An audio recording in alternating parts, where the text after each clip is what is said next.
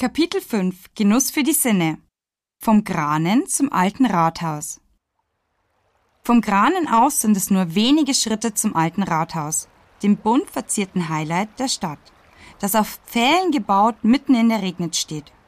Ein architektonisches Wunderwerk. Bamberger nennen es aufgrund seiner Lage auch Insel- oder Brückenrathaus. Erwähnt wurde das Rathaus zwar schon 1386, es musste aber nach einem Brand 1462 neu errichtet werden.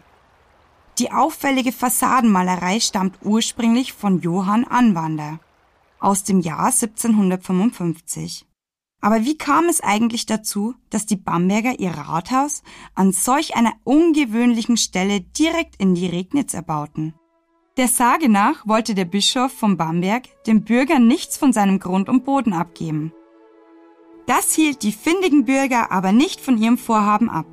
Sie errichteten einfach auf Pfählen eine künstliche Insel und bauten schließlich ihr Rathaus im Niemandsland zwischen bischöflichem Berg und bürgerlicher Inselstadt.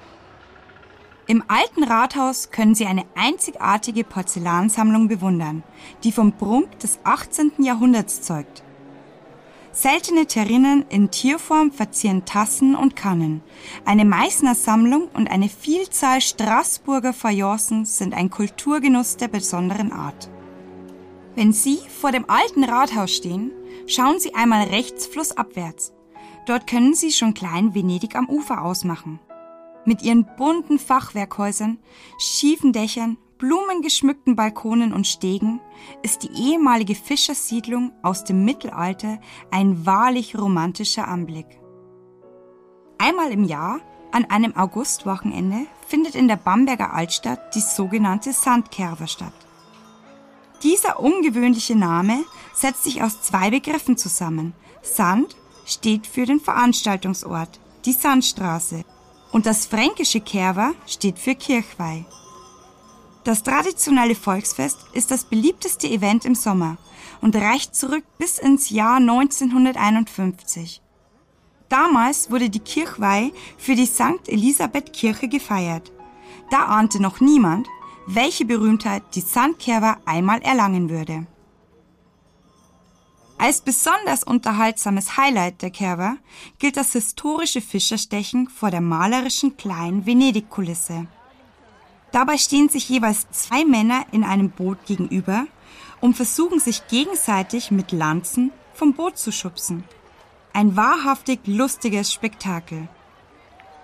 Vom alten Rathaus aus können Sie das Duell gut beobachten.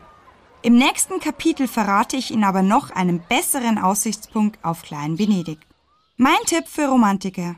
In der Zeit von Mai bis Oktober können Sie beim alten Rathaus unter der oberen Brücke am alten Kanal übrigens auch eine venezianische Gondelfahrt starten.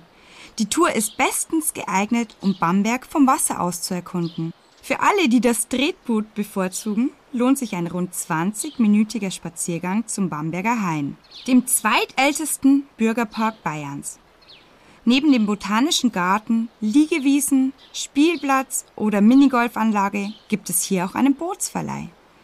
Überqueren Sie beim alten Rathaus die obere Brücke und gehen Sie am Geierswörthplatz über die untere Mühlbrücke. Von hier gehen Sie südlich auf der Mühlwörthstraße immer entlang des linken Regnitzarms, bis Sie auf die grüne Lunge Bambergs, den Hainpark treffen. Ob Sie in eine Gondel oder ein Tretboot steigen oder direkt weiter zum nächsten Highlight spazieren, bleibt natürlich ganz Ihnen überlassen. Wie gesagt, Sie können den Audioguide jederzeit kurz stoppen und sich Zeit für eigene Erkundungen nehmen und später wieder in unsere gemeinsame Tour einsteigen. Im nächsten Kapitel erwartet Sie eine geballte Ladung Stadtgeschichte. Wir wollen den Domplatz erkunden. Hören Sie gleich weiter.